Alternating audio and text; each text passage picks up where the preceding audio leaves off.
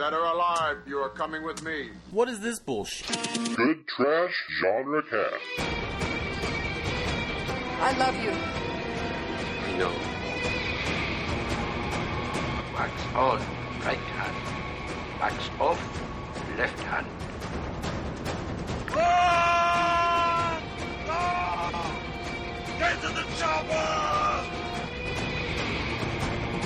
I have come here to chew bubblegum and kick ass. And I'm all out of bubblegum. Hello, everybody, and welcome again to the Good Trash Genre Cast and a special bonus episode that will be like unto other bonus episodes that we will drop later behind our Patreon wall. Arthur, can you explain a little bit of how this is going to work in the future? Yeah, so uh, if you uh, decide to uh, become a patron on patreon.com slash GTM, uh, depending on your tier level, we're going to be releasing some bonus content. We're going to try to do uh, brief uh, monthly bonus content for, I think, the three or five dollar tier. I can't remember uh, right off the top of my head, uh, which will be kind of short. Uh, we're still playing with it. We kind of talked about resurrecting our fired up uh, style pop culture discussions uh, that we release monthly, kind of highlighting that month in pop culture. Uh, but for our higher end, I believe the ten dollar level or, or uh, up, I can't remember. Uh, but we're going to do quarterly uh, bonus content as well, and we're thinking something like this where we all will get together and watch a movie we haven't seen before, and then discuss it right after and kind of get a quick initial reactions type thing and do some analysis like we always do with the other. Uh, movies that we do on the genre cast. Yeah, it's a, it's a little more hot takier than we normally do because Yeah. we're coming out right out of the gate after watching Yeah. the movie. But yeah, this is uh, an experiment on uh, what you can look forward to uh, later if, if you choose to, to give us your money. You don't have to. Um, these these are fun. These are going to be kind of separate from the main show. Uh, we, we dropped this one right into the main feed for you, so you can get a taste of what this bonus content is going to look like. And uh, well, pops, we got the introductions out of the way. Why don't you tell the nice people what we're going to be talking about? So we have gathered together. I mean, it's on the, the podcast feed. I'm They- they sure they've seen, saw the title yeah, already. But you know, let's let's let formalities lay. I guess. So, um, in the in the land of Mordor, where the shadows lie, we have been here at Dalton's house watching uh, the film Bright, um, and uh, directed by Mr. David Ayer, starring Mr. Will Smith and Joel Edgerton. And uh, we uh, are going to do the analysis thing that we do on films that don't belong in a film studies course. And I think it's safe to say this will not find its way. Probably. Well, I- who you know, knows? there may be a class about film distribution and all that kind of stuff. Someday, Honestly, and- yeah, th- this could show up in the context of a, a film studies course about how streaming changed the game. This has been deemed Netflix's blockbuster. It's Uh, a big success. it's a ninety million dollar movie. It's a a lot of people big watch movie. it, according to Nielsen. big movie, big cast, big director. This is probably the biggest director that's uh, worked in a movie format with uh, Netflix. Of course, David Fincher's worked with them in TV. Uh, but as far as a actual um, film, I think this is probably their biggest uh, director to date Yeah, for I mean, an original film that Y- they've yeah. produced. Uh, Bong Joon Ho's got a lot of clout, uh, but that's mostly among f- filmies. I mean, Da- David Ayer, you know, made a made a DC comic book movie. that made a lot of money. Yeah, I mean he's he's a successful. Quality aside, he he is financially successful as a director, track record wise. So yeah, I mean it, it's a big get for Netflix. They they they went. I mean, ninety million dollar fucking movie. I mean they they put it all on the table for this. Uh, so Greenlit a sequel before this even released. yeah, So yeah, it, it, it's a thing. So we are going to discuss it now. In case you are tuning into this bonus episode, and it's the very first time you've ever tuned into the Good Trash Genre Cast, uh, this is not a review show; it's an analysis show, and so we are going to do some spoiling of the film. But we are going to hold off on that until a little bit later in the show. So we'll start up with, as we always do, with the synopsis from the Voice of the Cinema. Then we'll do our quick thumbs up, thumbs down reviews. Then this week we are, or this special episode, not this week, we are going to do uh, bring back what was got us fired up this week in pop culture, and then after that we will directly get into uh, our business, which will be analysis of the film. So there is your warning. So, Mr. Arthur Gordon, let's go ahead and hear that synopsis now, please. Set in a world where mystical creatures live side by side with humans. That's that's not a full sentence. A human cop is forced to work with an orc to find a weapon everyone is prepared to kill for. No, the first sentence of the synopsis is set in a world where mystical creatures live side by side with humans.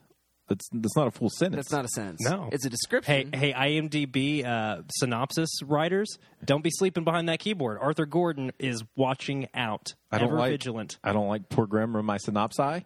I, uh, as a former English major and slash professor, I uh, have a picky eye, and uh, I don't appreciate that. Yeah, I don't think you're being pedantic. That's even I know that that's not a full sentence, and you guys are, are in group chats with me. You know that I don't play by grammar Yeah. rules ever. Let's give With, let's go with the program IMDb. But this is not the Good Trash Grammar Cast, so we're going to move right on No, into, thank God.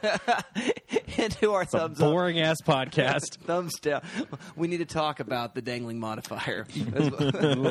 uh, you know, I realized we, we just skipped right over introductions. We spent so much Oh, time doing we- house. Well, you said the introductions are done, and then you prodded them along. Yeah, I know. I, It's your fault. It's my fault, but we can do it now. Who are you? Uh, my name's Dalton Stewart, and uh, hey, Dustin, you want uh, green sauce or red sauce? It's the most related. It's the most relatable line of dialogue in the movie. That It's the only probably- moment I can relate to. He That's- can't. He can't have cow flesh. I, I don't eat cow flesh. All right, sir. Who are you? I am Arthur Gordon, and if you act like my enemy, you become my enemy. That's excellent. To good to know. My name is Dustin Sells, and the wand is like a nuclear bomb that grants wishes. Much like this podcast. much like this podcast in very very similar ways. So now we know who we are and now we know what we're talking about. Let's talk about it in terms of review without spoilers. Dalton Stewart, I go to you first. What'd you think Don't of make me Bright? go first. Oh, okay. Um, I like Joel Edgerton a lot. Joel Edgerton is one of my very favorite actors, and um, I really like him in orc makeup. I think he's a lot of fun. I like the voice he's doing. Um, I, I, I, I, I like his makeup. I, I like his performance.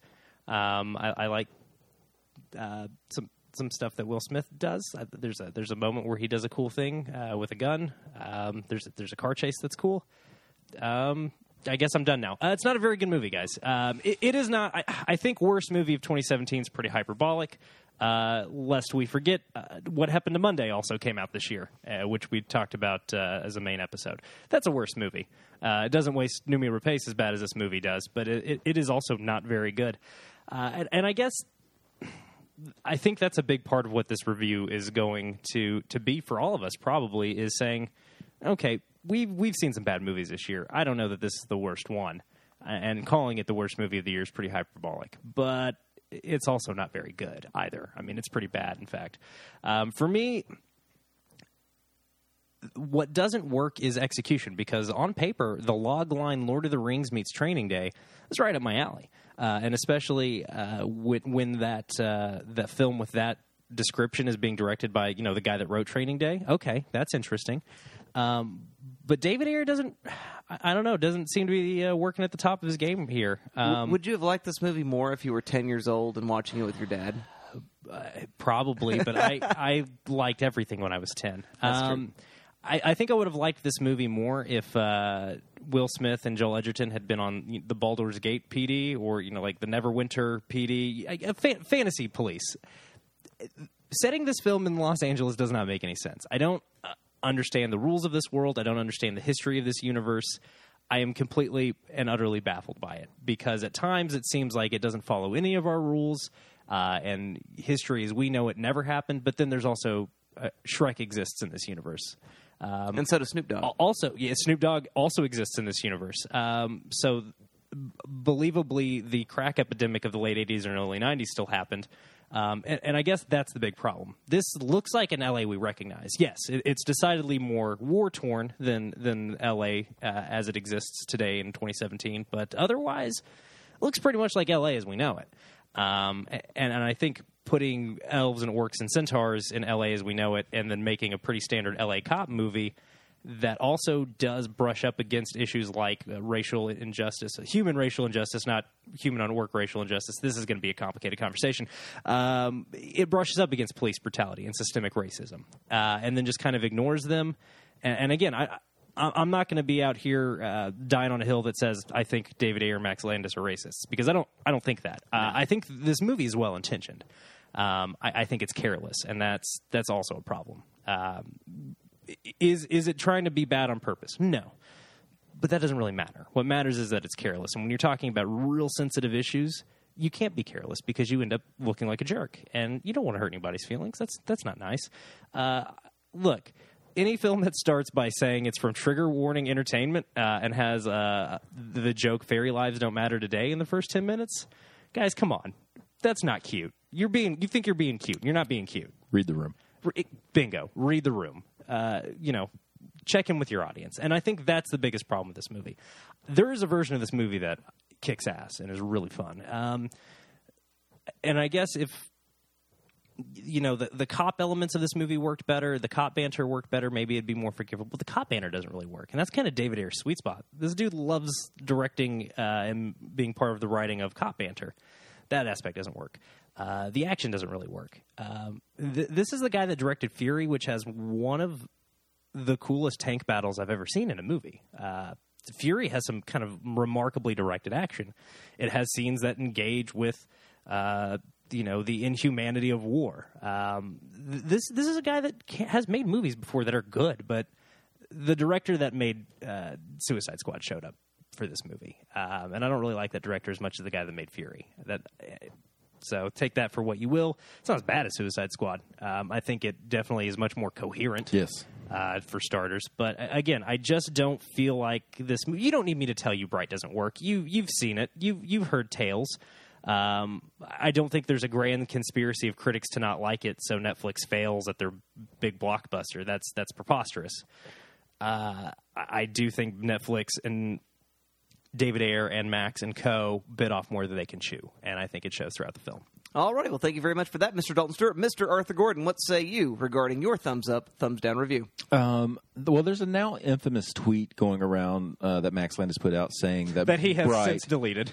Is could be his uh, the script for Bright could be his Star Wars. Yeah, this is something he tweeted out in 2015 while the, he was still writing Yeah. the script. Yeah. and I, I think that's very telling because what this movie is, it's, it's, it's extremely overzealous. And Dustin alluded to this uh, off air. In, in, in this movie tries to put in so much.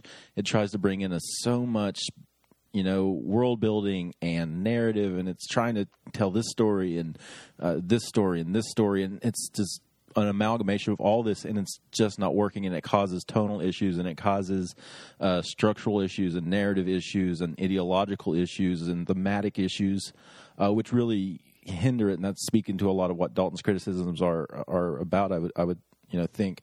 Um, and so for me I, th- I think that's the big thing. I think this is just way too much for what they were you know just like you said it's just way too much for them to try to handle here. Uh, we talked about off air this might work better as a uh, like a TV series or something extended, you know, maybe a multi-series, you know, film series, you know, three-parter kind of trilogy thing. And, and yeah, we're we're aware that this movie has been greenlit for a sequel. I think uh, just to clarify what you mean, Arthur, I, I think you're saying the plot of this lone movie could have been multiple films. Correct. Yeah. Correct. Yes. Um, there's a difference in developing a trilogy before uh, putting out the first film and putting a first film out and then saying, "Hey, let's do a second one." Um, and so that's the, I think that's the big thing with this. Uh, like you said, I, it's not the worst movie of 2017.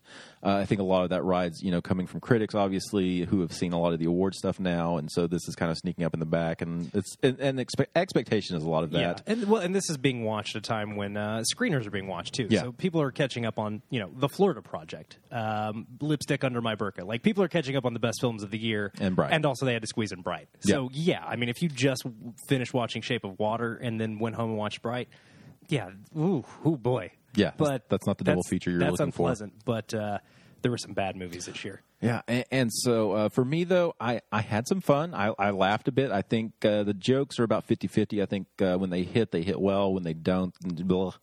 Um, there are dialogue issues throughout, uh, character issues. Um, I love Joel Edgerton. I think He's he is great. incredibly underrated. I watched, uh, you know, it comes at night or it comes at dark. It comes at night, yeah. Uh, earlier uh, a few weeks ago, and he's so good. He is one of my favorite actors. He- He's a he's he's a good director too. If anybody's seen The Gift, he's uh, really solid I forgot behind the he camera directed that.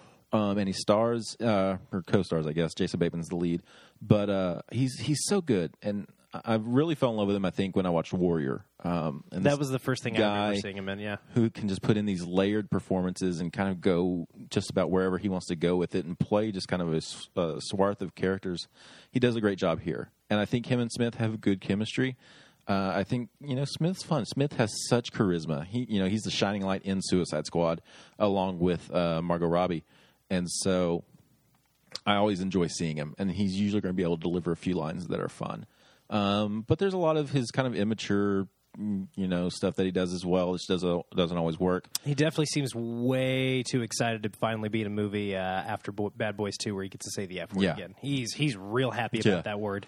Uh, ca- and that's coming from me. Uh, I mean, come on. Yeah. That's coming from me. And I think a lot of that kind of witty banner when we see that, and I feel like there's a lot of that ad lib kind of stuff that they're doing, especially yeah. towards the end, and that causes, I think, some of those tonal issues as well because you know this movie is never really sure exactly the tone it wants to take. If it's going to be completely gritty cop action drama all the way through, or if it's going to mix in this kind of Men in Black style humor with it, and it it doesn't really know how to balance all of that.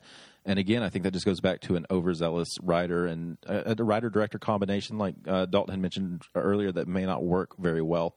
And so for me, I'm pretty meh on I I had fun. I think it's a fun guilty pleasure movie. I'm really interested to see culturally how this pans out with audiences and kind of see where this is in about a year and how people look back on it in a couple years and see how people look back on it if they're talking about, hey, have you seen Bright? You know, if it kind of rises as a cult film or what. Um, because I think there's a lot of that making there uh, for this to become something cult like. Um, so yeah, I mean, uh, I'd watch it again. I'm not gonna lie, uh, but it's pretty, it's pretty pedestrian. You've seen most of it before. As you were talking, I was wondering if there's a version of this movie, either uh, you know an earlier draft of the script or something where uh, Will Smith is doesn't get so much focus because it definitely feels like the character beats and the plot beats all make it feel like it should be the movie about Nick Jacoby, the first orc cop, uh, but it just keeps finding a way to be about Will Smith. Yeah. So wait, as you were talking about that, it made me wonder if there was a point in time where this movie was less about the uh, Daryl Ward and, Yeah. more about Nick Jacoby. That was just something I thought. Dustin, you, uh, as we were wrapping up the film, you you were a little bit more positive on it than Arthur and I. Yeah, I, I mean, I kind of liked it. Um, it. It's got its charms, and it's. I think it is fun. Uh, uh, Arthur's right. Uh, the jokes don't always hit, but when they hit, they do hit well. And and the clunkers, they're not. They're not. They're not groaners. You know, it's like, oh, that was supposed to be funny, but uh, okay. Uh, Fairy Lives Don't Matter Day is a groaner for me. well, man. okay. That I don't. Well, that yeah, that's a groaner. Yeah, That's pretty bad. It's- yeah, that's pretty. Not awful. wild about that. That- I, I, I didn't. I hated that myself. But um, as Arthur said, it does feel like it needs room to breathe, and they're cramming way too much in there. I'm sure there was a thought: this is a one-off. This is how we're going to get this world together and make a movie about it. And these are all the sort of neat ideas that we'd like to throw in there. Instead of giving it the room to breathe that a series or a planned trilogy of films might have given it. I mean, you know, if he was thinking he was writing his Star Wars, he should have thought to himself: so what we need to do is find the princess and blow up the big thing, and that's it and whatever that looks like, you know, find in that we meet our characters, we explore our mythology, we've got a long trip on the Millennium Falcon, and somebody explains what a force is, and that that that's what we needed. Uh, we needed that bit of history to just to know what happened. What, how what is are the what are the rules here? Yeah, yeah. How is how is this different? Yeah. So what exactly are we dealing with? Because I I think what happens in this movie is that it's always been a Middle Earth kind of world. That's the implication. Yeah. Yeah, For sure. But I'm not sure of that. exactly. and that that that is vaguely problematic. But that being said, as Arthur was alluding again earlier about this whole like sort of weird contrast at the end of the year and you're watching your shapes of water and your ladybirds and your ladies macbeth and and those kind of things. Yes indeed uh, this film does not measure up. However for what it is a big dumb loud sort of men in blackian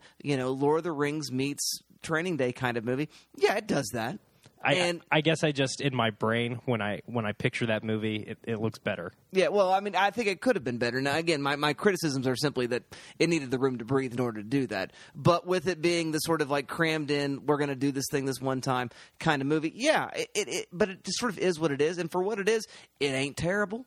It's not fantastic. It's not you know my favorite fantasy film of all time or anything like that. But you know, it's fantasy with cops and shooting, and you know, I'm all right with that. I, I, I guess to, to kind of put a pin in this this reviewy portion, uh, what you just said, we, we again talked about this off mic, but we just said reminded me of something we, we had said off mic. You, you feel like the film succeeds at what it, it's trying to do. I don't know what the film's trying to do, and I, I, I think I think Max Landis and David Ayer probably wanted to do different things with this this film, and I I don't know. I don't know who makes these decisions. I don't know at what level these decisions happen, but at some point along the way, the film becomes unclear on what it's trying to do. And for me, that's what stops it from being successful. Is I can I, I can't even judge it on its merits of does it succeed at what it wants to do because I don't know what it wants to do. I do. think it definitely suffers from ideological confusion. Uh, I think there is, and uh, you think about how so much of the exposition at the very first part of the film with the graffiti, talking about the Dark Lord Rising and talking about the sort of uh, racism against orcs and those kind of things. It, those those seem to be things that are probably outside the script. And those are things that maybe Ayer wanted to wrestle with more. And we have nods to that sort of throughout the script. There is this orc beating scene that's very Rodney King esque. it's, it's pretty graphic. Yeah, it is pretty awful. Uh, and and so again, this could have been dealt with in an individual film. And so we're dealing with a, a world in which these things are going on, but it's not about that. It's it's simply a, a standard sort of MacGuffin caper. And we've got to find the MacGuffin, we've got to protect the MacGuffin, and then we've got to kill the baddies who want to take the MacGuffin. And there's way too much real world cultural baggage and social baggage for it to just be that MacGuffin movie. And I think also to get to Dalton's point, I, I think, and going back to what we were, he was talking about earlier, what I was talking about earlier, I think, uh, you know, from a, a genre broad spectrum, you know, this Lord of the Rings Training Day thing, it, it fulfills that. But I think the, the the bigger qualm is we've got you know Nick's story, which we could have told a whole two Yes. hours about. We've got uh, the kind of police brutality allegory that we could have done a whole two hours about, and we've got the spoiler, spoiler, spoiler, spoiler, spoiler, uh, Daryl as Bright uh, movie that we could have told, and it, it feels like that combination. I I feel like had they picked the Nick narrative or the Daryl narrative as a a steady through, but when it should be focusing on Daryl, it's focused on Nick. And when it mm-hmm. should be focused on Nick, it's focused on Daryl, and I think that's where Dalton, I think, is losing the focus, and I think that's where it kind of loses focus narratively for me as well. No, no, and I tend to agree. But if I wanted to see something loud and smashy with magic, Yeah. and and, and, and f word jokes with Will Yeah. Smith, and and yeah, this is this does that. Yeah. and so I, I'm not mad that I spent two hours watching this movie. And so for what it is, it's fine. But again, is it Shape of Water? No, I, I am going to say that the Fresh Prince is looking day old. He is looking a day or two older. Yeah. And I, I, hmm, I don't, I don't know, if, I don't know how I feel about that. That's that is very jarring. Yeah, um, it, it's weird. It feels like uh, age caught up with Will Smith all at once. Was- I mean, even f- between Suicide Squad and this, he looks like five five to ten years older, which is wild. Um, but which is good. I mean, this character should be older. The hair, I think, adds to his age. Ooh, you know that what? might be part of it. You know what? You might be right. I, I, I think it's good. I mean, I think obviously this character is supposed to be the the old haggard, you know, guy that's uh, getting too old for this shit, and I, I think uh, Will equips himself pretty well at that. Um, I- guess um, I think he's better as you know the the funny guy. He's better as the the jokester than the straight man. Than Yeah. he is at being the straight man. There we go. That, That- that that was the thought I was trying to articulate. I think that's totally fair. But there you go, dear listener. Those are our general uh, thumbs up, thumbs down biases. We are uh, midland. I I would say I don't think we hate it, but we don't love it either. And so now you know where we're coming from in saying what we're going to say. But now I want to say this: we want to be able to have this conversation with you all via social media, and uh, that is Dalton's job. So Dalton, do the thing that we keep you here for. I will do that thing that you keep me here for. Please don't leave me and or make me leave.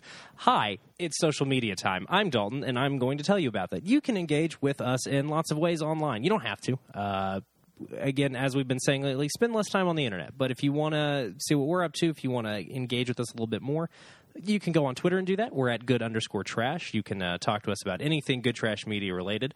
Uh, have questions about a show we don't make anymore. Uh, you know, you, you curious about uh, the film syllabus. D- Dustin's still around. Alex is still around. We can hit her up if you got a question about something she thought on a movie they talked about there. Uh, did you like a People's History of Film interview? I probably liked it too. Tell me about it.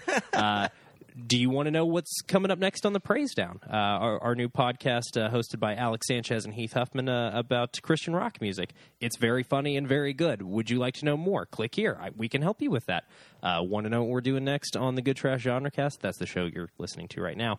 You can do that too. Again, all of those things can be accomplished at good underscore trash. Uh, anything good trash media related, you can do there. We're also on Facebook. Uh, we don't really check it that much, but we're there. We'll probably see it eventually. It's good trash uh, or um, facebook.com forward slash GTM. That's what it is. Um, every podcast in the history of forever has told you this. I will also continue that and say you can rate, review, and subscribe to the show on iTunes. Um, and of course, as we mentioned at the top, Uh, we are on Patreon, patreon.com forward slash GTM. Go check it out. You don't have to give us any money if you don't want to, but if you enjoy this kind of bonusy type content, that's where it's going to live from now on, is behind the paywall over there. Um, we're, we're better at making extra content than we are at making stickers. That's what it comes down to. Um, we want to reward you. Uh, we want to let you know that we appreciate that you want to give us money, and uh, giving you extra shows is the, the best way we know how to do that. Um, finally, you know what? You don't even have to go online. Uh, we don't we don't advertise the show. We wouldn't know where to start to do that. Just tell a friend. Uh, tell somebody you like uh, that you like the show. Tell them about it. Uh, maybe we'll get a new listener. Just just tell a friend or two. That's that's all that we ask. That's it. That's that's the end of the social media part. Sometimes social media is uh, just people you know in real life. There you go. And it is um, mediated sociality. So there you go. Thank you very much for that, Mr. Dalton Stewart. I believe now. Did I do good? You did. You did a good job. Did I do real good? yeah, you did. All right, You're cool. a good boy. Oh, thank you. He's a good boy. Thank you for validation. Oh, I love it when men that are older than me validate me. Oh, I'm older. It helps me work through some stuff. All right, let's talk about what we're fired up about in pop culture.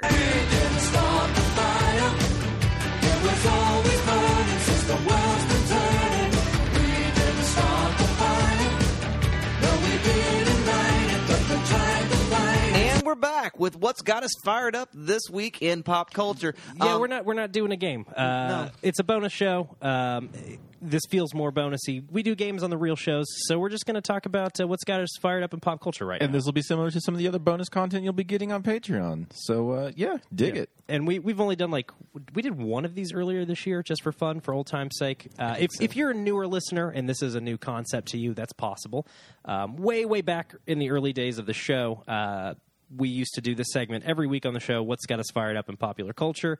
Uh, as the show got bigger and longer, and we had more people around the table, it was not practical to do that anymore. But we like doing it. We like telling you what else we like other than the movies we're watching uh, for the show. So that's what we're going to do. Uh, Arthur, what are you excited about right now, man? What, what's what's got you going? Yeah. Well, ooh, Ooh. he gave you a dirty look. Did he give me a dirty He look? Oh, I is don't- it- you stole his thunder. Because I hijacked the. You stole his thunder. I did it, didn't I? Yeah, you did. All right, don't. I'm not going to look at him. Just. You shouldn't. I'm not. I'm so Yeah. scared. Hey, Arthur, what are you excited about? Um, I think okay. So the the first one, and I I just discovered this uh, before coming over here, and I watched about a half an hour of this documentary series.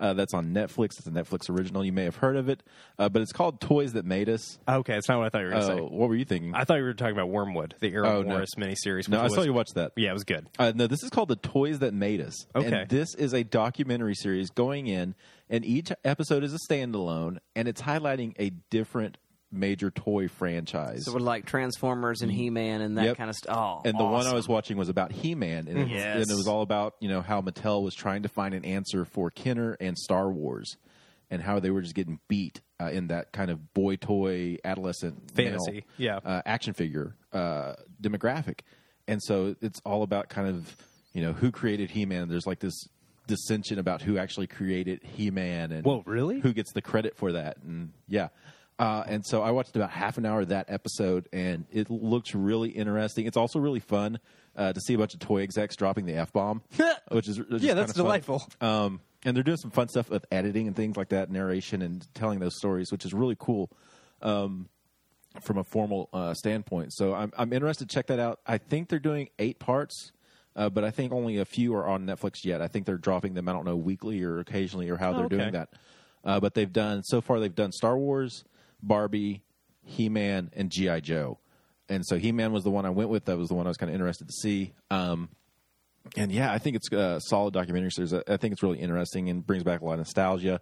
And so I'm, I'm also really pumped to check out GI Joe. I had so many GI Joes as a kid, so I'm definitely uh, pumped to see that episode. Um, so that's probably the big thing I'm fired up about right now. Uh, another thing is wrapping up the year, watching a ton of movies. Uh, you know, going into November, I'd only seen about 20, maybe Yeah, you've been 2017 Netflix like release 2017 releases, and now I'm at 54. Holy shit! Um, Whoa, my yeah. man.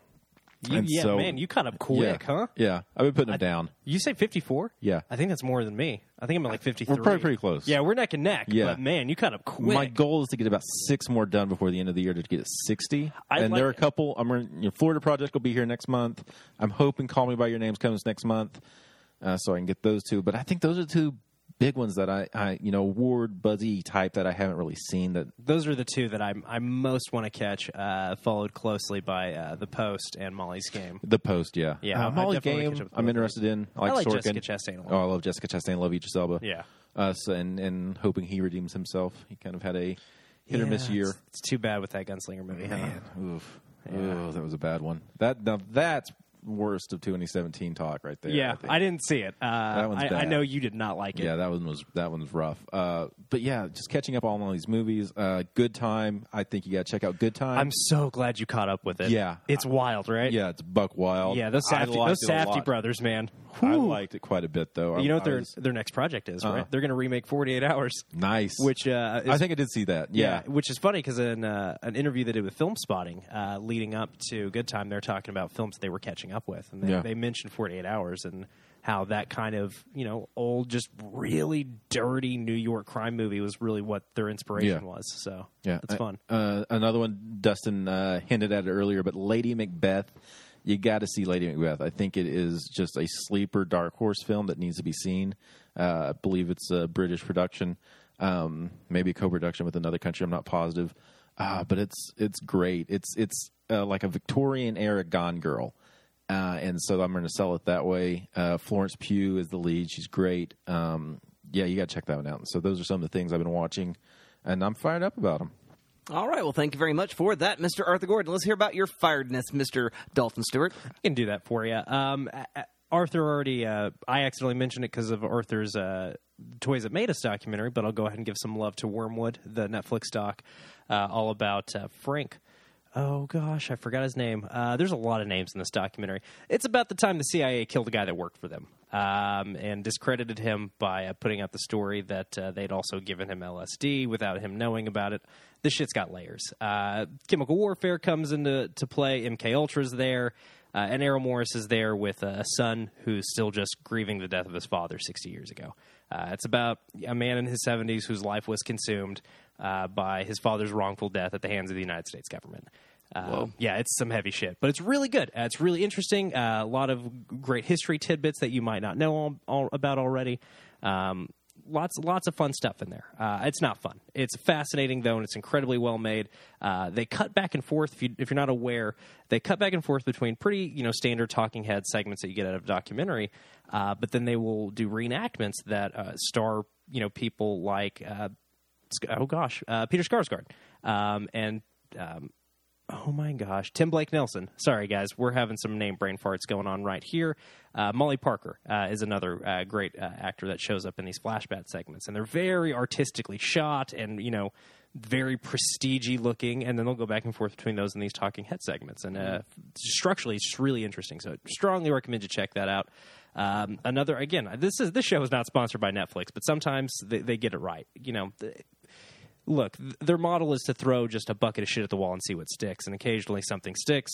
One of those things being season four of Peaky Blinders, which just dropped. And every time I think I don't care about this show anymore, it pulls me back in. They go so long between season releases that it's easy to forget how good the show is. It, it is a show that I think it is very easy to forget how good it is because that is a show that gets its tone. That is a uh, you know when we we're going to talk a lot about tone when we talk about uh, Bright when we finally get to analysis tonight. Peaky Blinders navigate navigates it very deftly. It is a pretty schlocky show at times. I mean, it, it it's got all the visceral um, type stuff that you like from a crime show. Uh, it, it's got all the the goofy shit that something like Sons of Anarchy has, but it's operating a little bit higher level. The acting's a little bit sharper. Uh, the the social issues being engaged with are a little bit sharper. The historical context is much more engaged. Uh, for those of you who don't know, it's the the tale of uh, gangsters in a post World War One Birmingham, England, starring Cillian Murphy uh, and a host of other actors. Uh, th- there's lots. It's a big cast.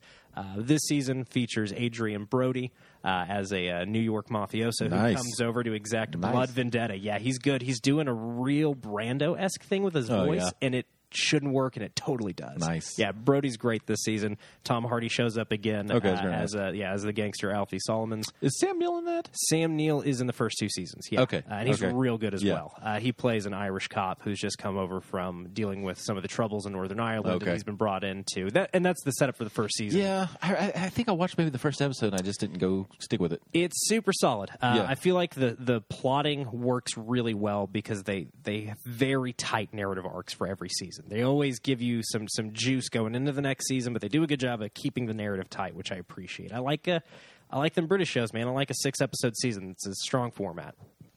Awesome, awesome. Well, thank you very much for that. I had one more. Oh, go ahead. Say one more. I I'm so love sorry. to. you did. I'm so- uh, this is a good one. Uh, well, we're going to be talking a lot about fantasy tonight, right? And what works in fantasy. Uh, and, and I would be remiss if I didn't bring up that I'm finally catching up with the podcast, The Adventure Zone, hosted by the McElroys of My Brother, My Brother, and Me. So you got Justin Griffin and Travis McElroy, and their dad Clint McElroy, and uh, the youngest brother Griffin takes his two older brothers and his dad through a D&D campaign. Nice. Um, it's so fun. Um, if you listen to that show, you probably caught back in that uh, social media segment. I stole a little bit from them. They always uh, encourage their listeners to spread the word in real life, and that's something I realize we don't do very often. So, Yeah.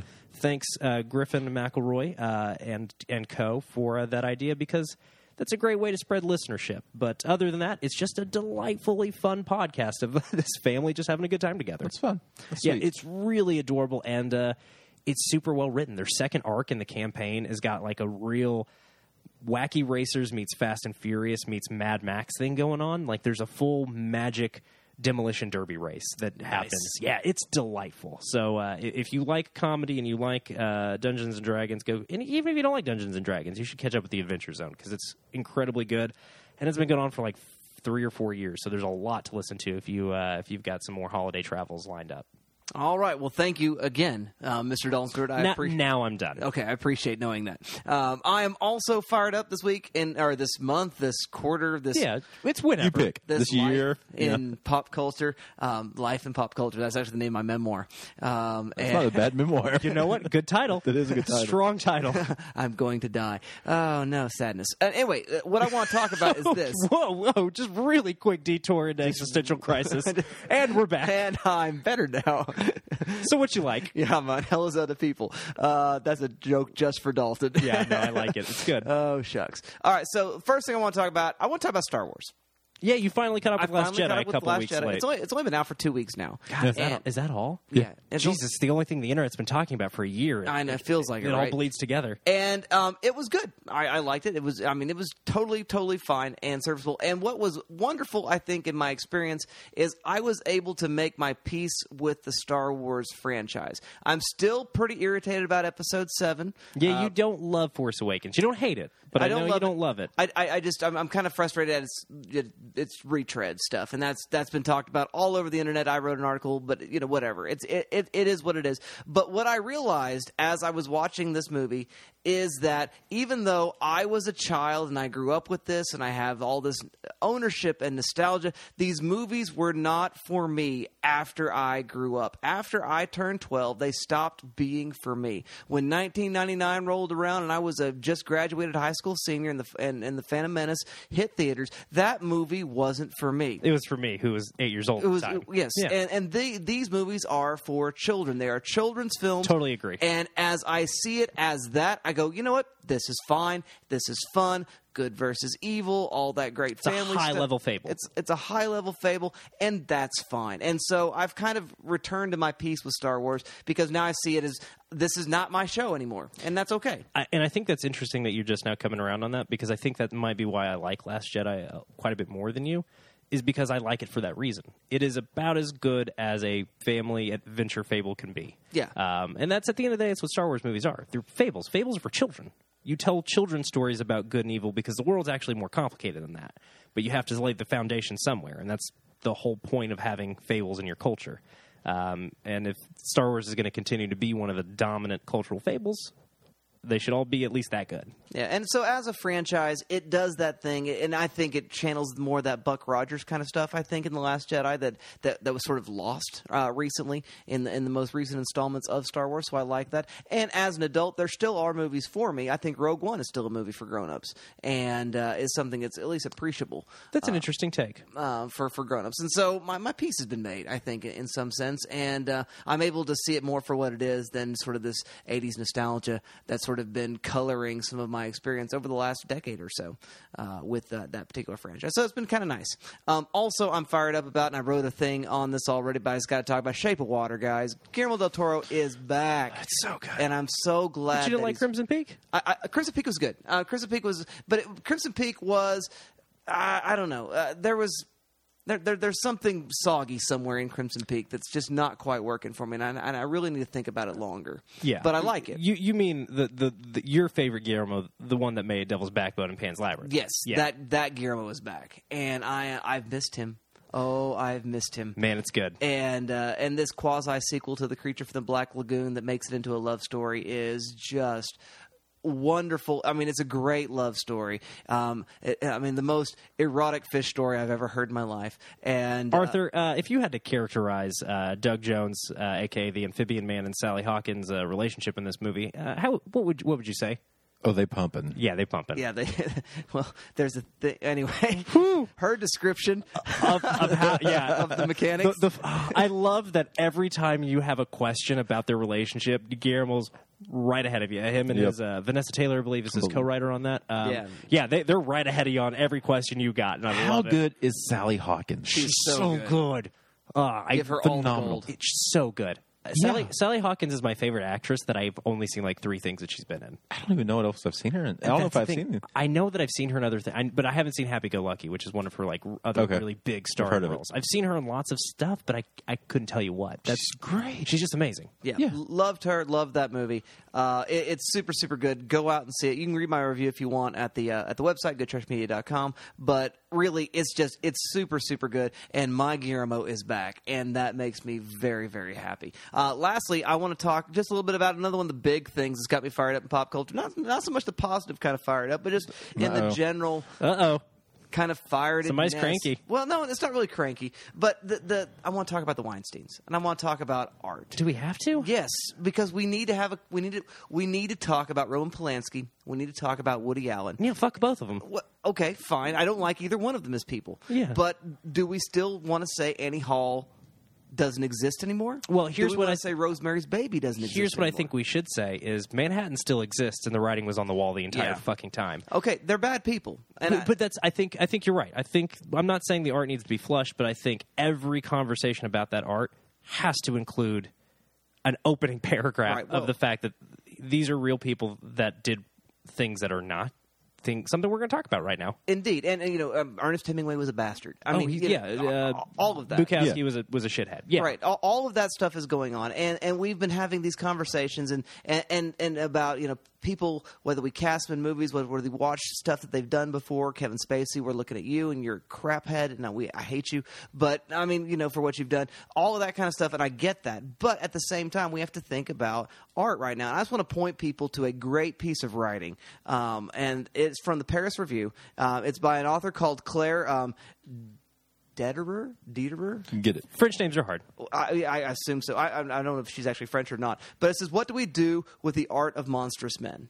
And it is talking about how there are very, very personal reactions that we experience regarding the person, and there's also regarding the art, and how those things are always at work together, and, and ways in which we can sort of wrestle Yeah. with those questions. Because yeah. in the end, some people are going to still say Annie Hall's a masterpiece, and they're going to also feel like they have to not say that anymore because Well- Woody Allen is an evil, evil monster. You know, I'll jump I in. Yeah, I'll jump in and say as because I had the most visceral reaction. Yeah, you're allowed to like Annie Hall. There's things to like about that movie. Right. I mean, I think I just any conversation regarding it needs to include. Uh, th- this has to be talked about. I don't Right. think you can ignore it because I think that makes it worse. And, and so, well, I don't think we know that ignoring these things makes, makes them it worse, far worse. So if you're going to engage with the art of monstrous men, as Claire put it, uh, and I'm sure she makes the same point. Uh, but uh, yeah, it doesn't make you a bad person if you like something a bad person made. Right. I got plenty of those. Right. I've got a lot. So yeah, I, I get it. And, and I'm just I, I'm excited about uh, a more nuanced conversation because Mm-hmm. I'm all for what's been going on. I'm all for people definitely feeling the terrible repercussions of heinous actions. I think that is an excellent thing that should take place. But also, we cannot begin to sort of sponge away parts of history, parts of cinema history. I'm looking at UDW Griffith right now. Birth of a Nation is a terrible, terrible racist screed, but it is also one of the most important moments in the foundation of narrative cinema. And so it's going to be a thing that's going to come up, but we also need to have that conversation about that movie with Oscar Micheaux now, uh, African American filmmaker who's doing similar kinds of things at the exact same time. That's where we begin to augment those things. And I, I, th- I think something more nuanced is needed uh, because I don't want uh, Stanley Kubrick was terrible to Shelley Duvall in The Shining, but I still think we should watch The Shining. Hitchcock. Hitchcock, yeah, Hitchcock was a monster. Yeah, all Well, and I think this uh, gets really nicely codified in The Disaster Artist, which I just caught up with recently. Uh, there, there's a reference to Hitchcock being a shit, uh, and James Franco, as Tommy Wiseau, defends himself by being like, well, Hitchcock was mean. And uh, Dave Franco, as Greg Sestero, goes, no, no, this is not okay. It doesn't matter if he did it this way. This is bad. What you were doing is gross. Uh, and I, I think that's it. That's a complicated scene in that film. Uh, whether or not it reckons with the accountability of that moment, if you've seen it, we, we at me. Um, this is the one time I'm going to tell you to at me. We'll talk about it because it's an interesting scene to talk about. But uh, I, I think you're right. I think re- a reckoning is due, and it's what we're having. And I think you're right. The reckoning can't be the end of it. Right. Re- we got to keep talking with each other. Uh, the people who are like us and are obsessed with talking about art. We gotta we gotta find a way to talk about it. So thanks for mentioning that. so. There you go. Those are my three things that I am fired up about in pop culture. Can I ask you something? You can. I, I, I'm just curious because you showed us something before our last recording uh, session, and Dalton has talk about Adventureland or Adventure The Palace. Adventure Zone, yeah. yeah, uh, brought it to mind. So I, I, I want to know how did the how did the kidlings like uh, Pathfinder? They loved Oh it. yeah, you've got you got this Yes. Pathfinder game for your yes, kids. we The- Pathfinder, the Pathfinder is- card game, not card the game, tabletop. So it's not the tabletop full out RPG, but it is absolutely a role playing adventure card game. Uh, the, the the you have character sheets that you build over time, and so it, it is something that goes on. It's not just like Magic the Gathering or something like D and D that. Starter kit. Yeah, kind of. basically a D&D yeah, it's tabletop. Uh, baby's first tabletop. Exactly, and uh, we are having a ball with it, and That's uh, great. It, it, it, it is really really fun. Um, wh- one of the mistakes I may have made is I initially began working with him. We spent about, about a day playing this at one point, had a blast with it, but now. Every day, my ten year old's like, "Dad, can we play?" Yeah, No, of course. not he- yeah, of course. yeah, it's Dad, can we play? I know I've got other things to do, uh, which is great, but also like, I'm sorry, buddy, I've got stuff to do. That's not just a drop in and go for ten minutes type of no, thing. No, it's really not. Yeah. hey man, he just he's really invested in his cleric, and he wants to see what's going to happen next. Well, he- it's a barbarian. I'll nice. have you know. That God, Josiah that is cho- obviously a buddy.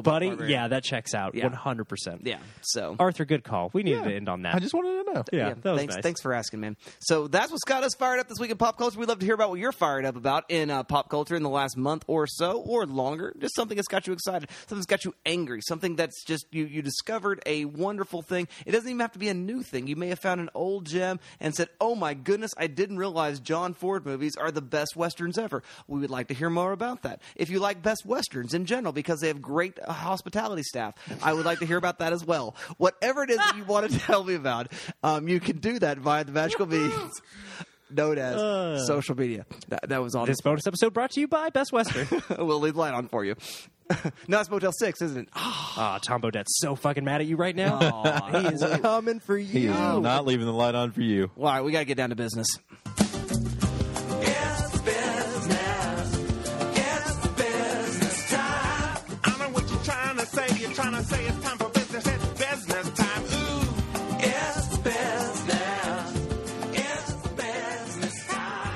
And we're back in a lengthy episode of the Good Trash Donor Cast to talk about analysis. Finally, I can't believe it. Hey, they're getting their money's worth. th- that's right. Um, but this is the Three free ninety nine. This, is, this is the free one. Let's you give him the first one for free. Oh, we give them the first. You give him a taste. We give him a taste. we give give him him a a good, taste. uh, the good stuff. And the they start uncut chasing the stuff. dragon. That's right. Yeah. ain't no baby laxative in this stuff, guys. no, there's no Mm-mm. aspirin in this episode That at is all. right. We, this, We may have shot ourselves in the foot because this really isn't that much more distinguished from the regular show than what we. That's a good point. Uh, I, I like to think it's a little more slap happy. That's for sure. That's we are true. definitely goofier. So, um, analysis. So, yes, let's do what we came to do. okay, c- can you utter the thing without actually dealing with the thing? That's the first real problem in the movie. We've already talked about in our reviews. Yeah. What's going on with that?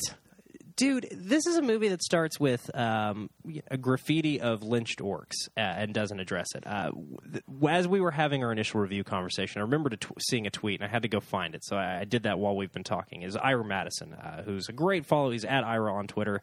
Uh, he writes for the Daily Beast. Um, and uh, works of uh, works with Crooked Media, the guys behind uh, Pod Save America. I think uh, Keep It is is the one that he hosts. But anyway, Ira Madison's great, good follow on Twitter, and he tweeted this uh, the day Bright came out. Y'all love making sci-fi movies with quote allegories about race instead of making sci-fi movies about non-white people, and I feel like that is a really good place to start with this conversation uh, because.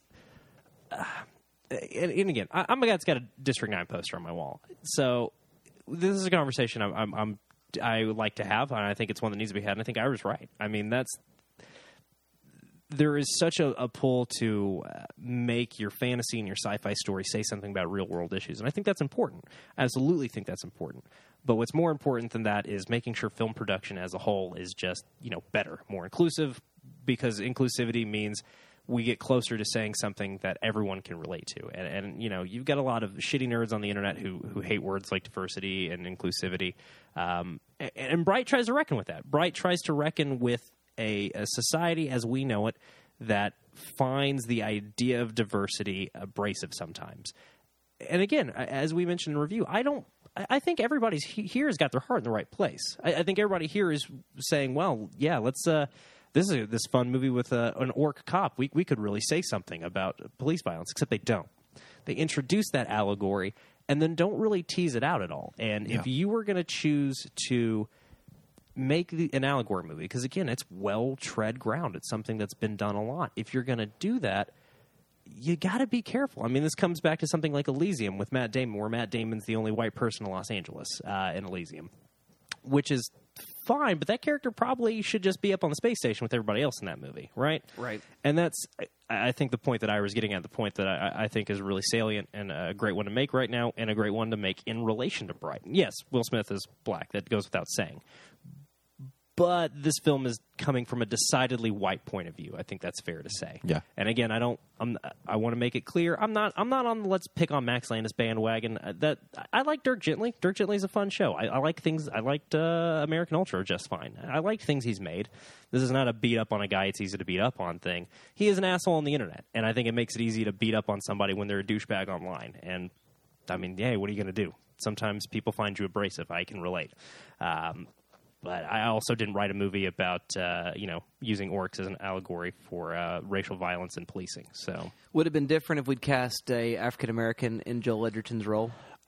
I don't know. Um, maybe uh, I think that would confuse it even more because that, that that's part of the problem is the orc gang culture looks a whole lot like gang culture as we know it, and gang culture as we know it is informed by systemic racism. Right. and I think that is the biggest problem. If there's a, a full on just Latino gang in this movie, as we understand Latino gangs uh, to exist, well, in fiction at least, um, a- as we understand Latino gangs in fiction as a representation of Latino gangs in the real world, they just look how we under it should look more like a fantasy band of, of, of ruffians and you know in fantasy human race isn't a big deal that's kind of the whole point of a fantasy world is you do the allegory because the racism as we know it doesn't exist in this universe and the fact that racism as we know it and understand it in 2017 seems to be going on in bright at the same time as this Yeah. orc and elf and human racism it just muddies the waters too damn much for anything salient uh, to rise to the top. Do you think all? I mean, do you think it would have been better handled if all ethnic groups had been replaced with, you know, you know, are the Latinos the dwarves or are the, you know, something like that? I, I get. gone full auto allegory? yeah, I, I, I think yes. I think it looks too much like Los Angeles. I think Yeah. the inclusion of street gangs is fine, but they need to be you know racially just hodgepodged. Yeah. Um, or uh, mythical race hodgepodge. Like there should be a gang that's you know centaurs and dwarves and orcs and and elves and humans, and and that would be less sticky. Or if we want to keep that, that might fuck up the allegory. You're right. Then across human racial lines, there needs to be just m- way less um, tribalism. Uh, because that's we get a lot of that in this movie. The gang culture, human gang culture, seems completely unchanged by the existence of orcs and elves, which leads us to believe as an audience, because the movie doesn't tell us that racism as it exists in the United States here and now today without orcs and elves also still exists in the world of Bright. And I, I think I don't know what the way to fix that is. I don't know if it's Yeah. a tone issue or a casting issue. Uh, I mean, you're, th- that's a good question, Arthur. I honestly don't know. Yeah. I, I think we, as we talked about off mic, I think, uh, and at the start, I think setting it in a fantasy world instead of Los Angeles, taking instead of putting fantasy elements in LA, you take LA cop movie elements and put them in a fantasy world. I think that's probably the the smarter play. That's the play that gives you more wiggle room to do something without accidentally stepping on a landmine. I think, and uh, and saying that, I mean, also going back to this, you know, if if we you know equate, you know, if the orcs are, I mean, it it does feel like watching it that the orcs are the stand-in for the, the black community. It's got Zootopia syndrome. Yeah, I don't understand what the allegory is, and it makes the allegory potentially fucked up on accident. and I, I think it it muddies it because the only I feel like the only other representation for the black community what we see are are Will Smith's neighbors. I Yeah. don't believe there are any other black. His Uh, cap, his captain, um, who only has two scenes. His his police captain Okay. a black woman. Uh, but you're right. I mean, representation of the African American community seems to be limited to Will Smith and his neighbors, who he uh, Doesn't refers to, like. who he calls gangsters multiple times. Yeah, and Um, I think and who just seemed to be like guys having a block party. They didn't, Yeah. they weren't doing anything wrong. I think the neighbors could have Also, who been. barbecues it? Oh, they said it was the afternoon. Never mind. It wasn't morning. I was confused too because I thought it was morning. She his his wife says you got to get up. It's afternoon. 'cause he's- Okay. he's, working Okay. third shift, so that makes Okay. sense. Yeah. but again, they're not bothering anybody. They're having a barbecue in the front yard. Yeah. that They're I, hanging I out. wish my neighbors had barbecues in their front yard. That's that's a fun thing. Uh, I've been in that community before, and it's kind of annoying and it's late, and It's middle of the afternoon though. Man. See, that's when it starts. but it doesn't end. It I'm fine end. with see the world that the orc chieftain describes of hanging out in Florida with the uh, Oh, yeah, the block everybody party. together? Yeah. yeah, that's I want to see that movie. I- I that definitely movie wanna is be way there. more interesting. Um, and, and again, we've got a s- uh, the the horse cops or centaurs in this world. That's delightful. That's just I want to cheeky as say hell. yes. I, I'm. I'm. I love that. That is such a glancing thing. Like if you're not paying attention, It's a real. You miss it's a the centaur cop. Very quick sight gag, I'm also mad that there aren't more centaurs. dude. Right? like I'm, i want more centaurs. I'm mad that there's not more orcs and elves. Where's a minotaur? Where's where's oh, you know, Minotaur? Yeah, give me a bull man. Hell yeah, give me a damn Pegasus. Why are there? I mean, there's elves and orcs. There are so many creatures. They mentioned dwarves. We never see any. that Yeah, I know of. I'm very disgruntled that there aren't more. fantasy? There, stuff? there's, not, not, enough fantasy more shit in this fantasy movie. diversity in this film. Arthur? yeah, where's my fucking hobbitses? Where's my dang halflings? Where's my gnomes? Inclusivity. Yeah, man. I uh, going back to Dustin's per- point earlier. Uh, you know, he mentions you know maybe casting a black actor in in the, In the orc role of Jacoby, yeah. Do you think it would help to have a person of color behind the camera? Oh hell yes. Uh, yeah. do we have the tone a- deafness would go away. I immediately. think, that's the biggest problem is and that's that's always my argument. If you are a white filmmaker, if you look and sound like me, hi, I'm Dalton, you know, maybe uh make sure the people that you're friends with and the people that help you make your art, uh, maybe they have different life experiences than you, so you don't accidentally look like an asshole. And I think that's that's rule number one. If Yeah. you, especially if you want to engage with race, uh, definitely don't do it on your own. That's that's a group project. Yeah. Uh, filmmaking's a group project, and uh, it's times like this when it's most important to blow up au- auteur theory. I think a little bit, um, but it's also be- because auteur theory. I think erases everyone else other than the writer and the director and the producer. Uh, I think letting your analysis of a film be too mired in authorship really hurts. Uh, you know, and this is worth talking about because 60 members of the makeup team got left out of the credits Yeah. of this movie. Apparently, is, is the news that came out recently. Um, and that's your problem right there. Yeah. Uh, is pretending that filmmaking's not collaborative. And they're the only people in this movie that got any award potential. Yeah, uh, because I like the orc makeup. I, Yeah. I like I like from a art direction standpoint. I like the look of a lot of the fantasy The stuff. elves look good, I think. Yeah, I just wish there mm-hmm. was more of it. Yeah. I like their costume. I like the yeah, the elves are fancies. Uh, Yeah. That makes sense. Uh, yeah, it checks out that the elves are the rich ones. Yeah, it, it totally checks out. checks out. It just we they give us that information and then don't really do anything with Yeah. it. And I think absolutely diversity behind the camera is always going to be a big part. I mean, that's why people fucking lit up Matt Damon uh, during that most recent season Yeah. of Project Greenlight. Is because he acted like diversity behind the camera doesn't matter. Motherfucker, yes, it matters. You're rich. You don't know what you're talking about, buddy. I'm sorry. You're a rich white dude. You don't get to have an opinion about this. If somebody of color tells you that there need to be more people that don't look like Matt Damon behind the camera, you need to fucking listen. And that's that's at the end of the day the only way that this kind of stuff is going to be prevented. It's the only way you make weird fantasy allegory movies that don't step on a landmine and make other people feel like they're not important. Absolutely, absolutely. And again, uh, this is a, a fantasy story that I really want.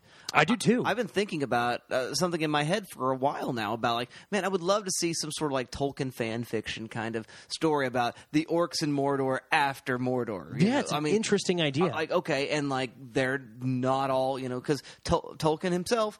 Terribly racist, you know, uh, Mm-hmm. terribly realist. You know, I mean, there, there's there's a whole lot of monarchism, and you know, I, I have a lot of problems with the Dear Professor. Um, but that being said, I, I want that, and the potential is so present here, and it is nodded towards.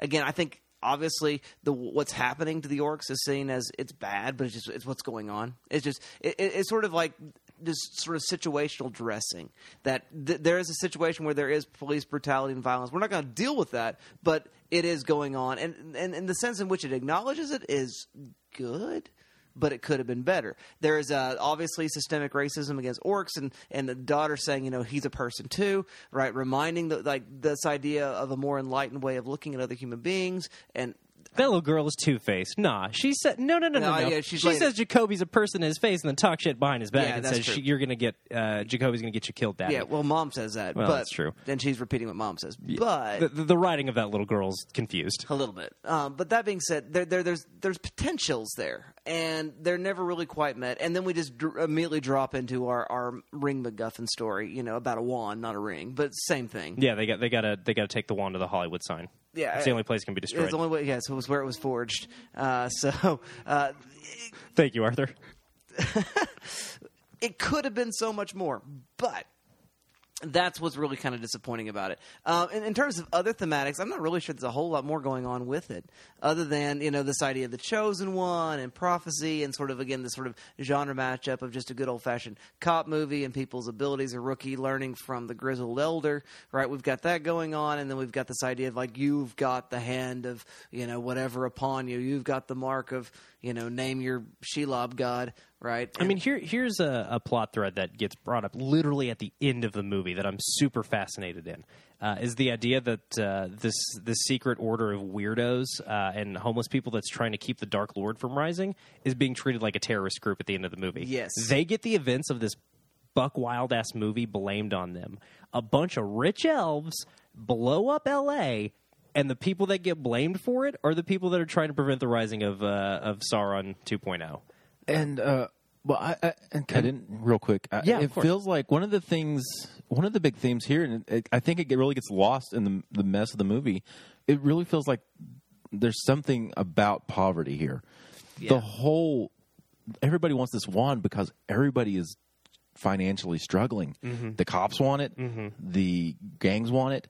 Not for power. They're just wanting to better their lives. They want to survive. Yeah, Yeah. I, I think you're absolutely right. And again, that's an interesting story. This world where you know the elves are the feds, um, and they show up and tell everybody what really happened, and this is the the story. And if you want to stay alive and keep your job, this is the story you're going to tell, and you're going to blame it on the crazy weirdos who are trying to actually protect the world. Yeah, man, that's an interesting story, especially when we drive through Elf Town. Everybody's got a you know a Lambo and a Maserati. Like you're absolutely right, Arthur. And the the gang leader who chases these guys all over town uh, this caricature of a gang leader has legitimate reasons for wanting the damn wand. He doesn't want to have a colostomy bag anymore. He wants to be able to make love to his wife again. Yeah. I, yeah, man. Yeah. I get it. That sucks. That's sad. That's an interesting movie. And you're absolutely right, Arthur, that that's the more interesting movie is the the story of financial inequality that gets totally lost between this really muddled um, racial violence allegory that just Ayer and Landis and company cannot stick the landing on. You're absolutely right, though, that there is a really interesting movie about inequality, about financial inequality, hiding just around the corner.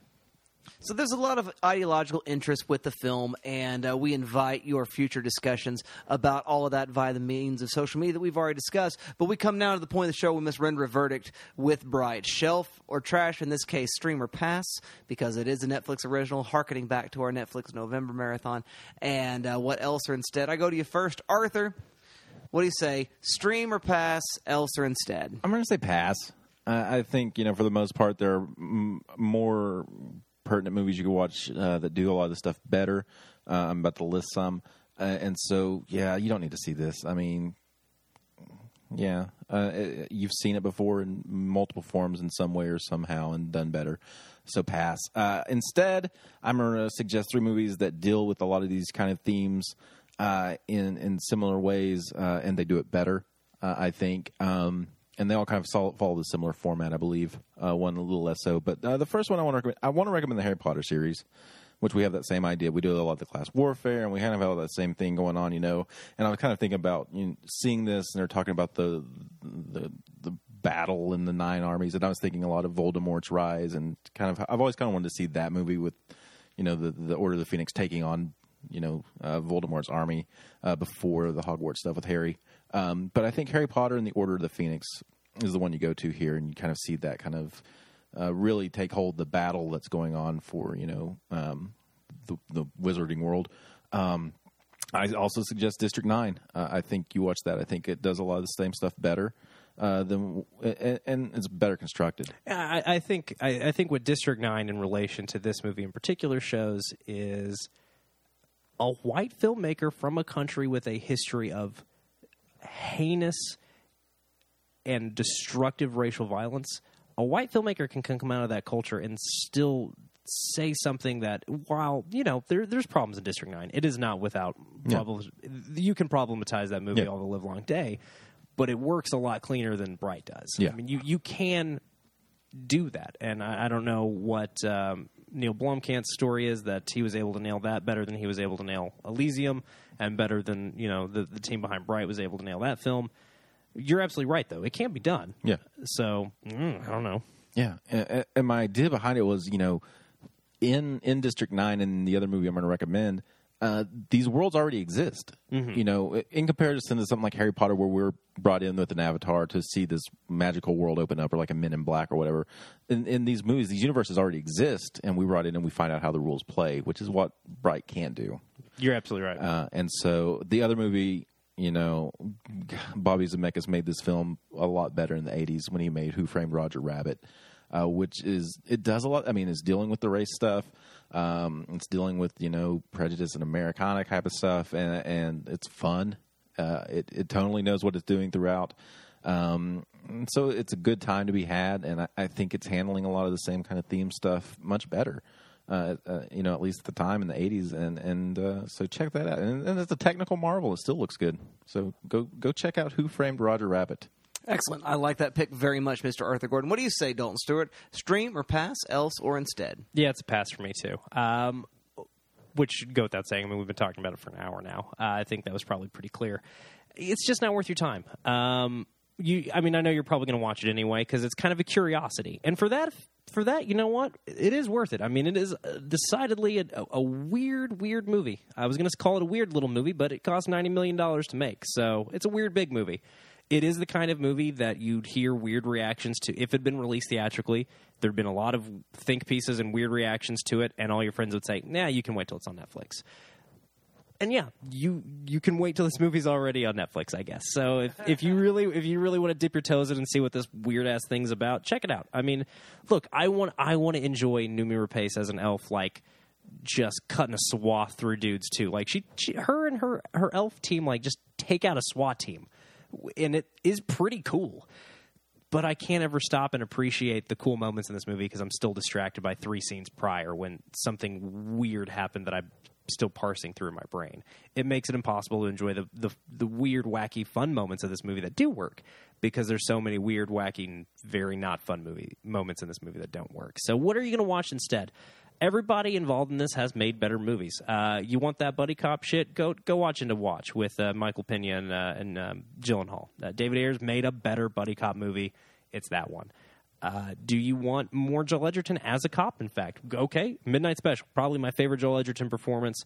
Um, really fabulous movie uh, from oh man, uh, it's escaping me right now. Can't think of that filmmaker's name. Sorry, I love your work, but uh, can't think of your name. Midnight Run, uh, not Midnight Run, Midnight Special though.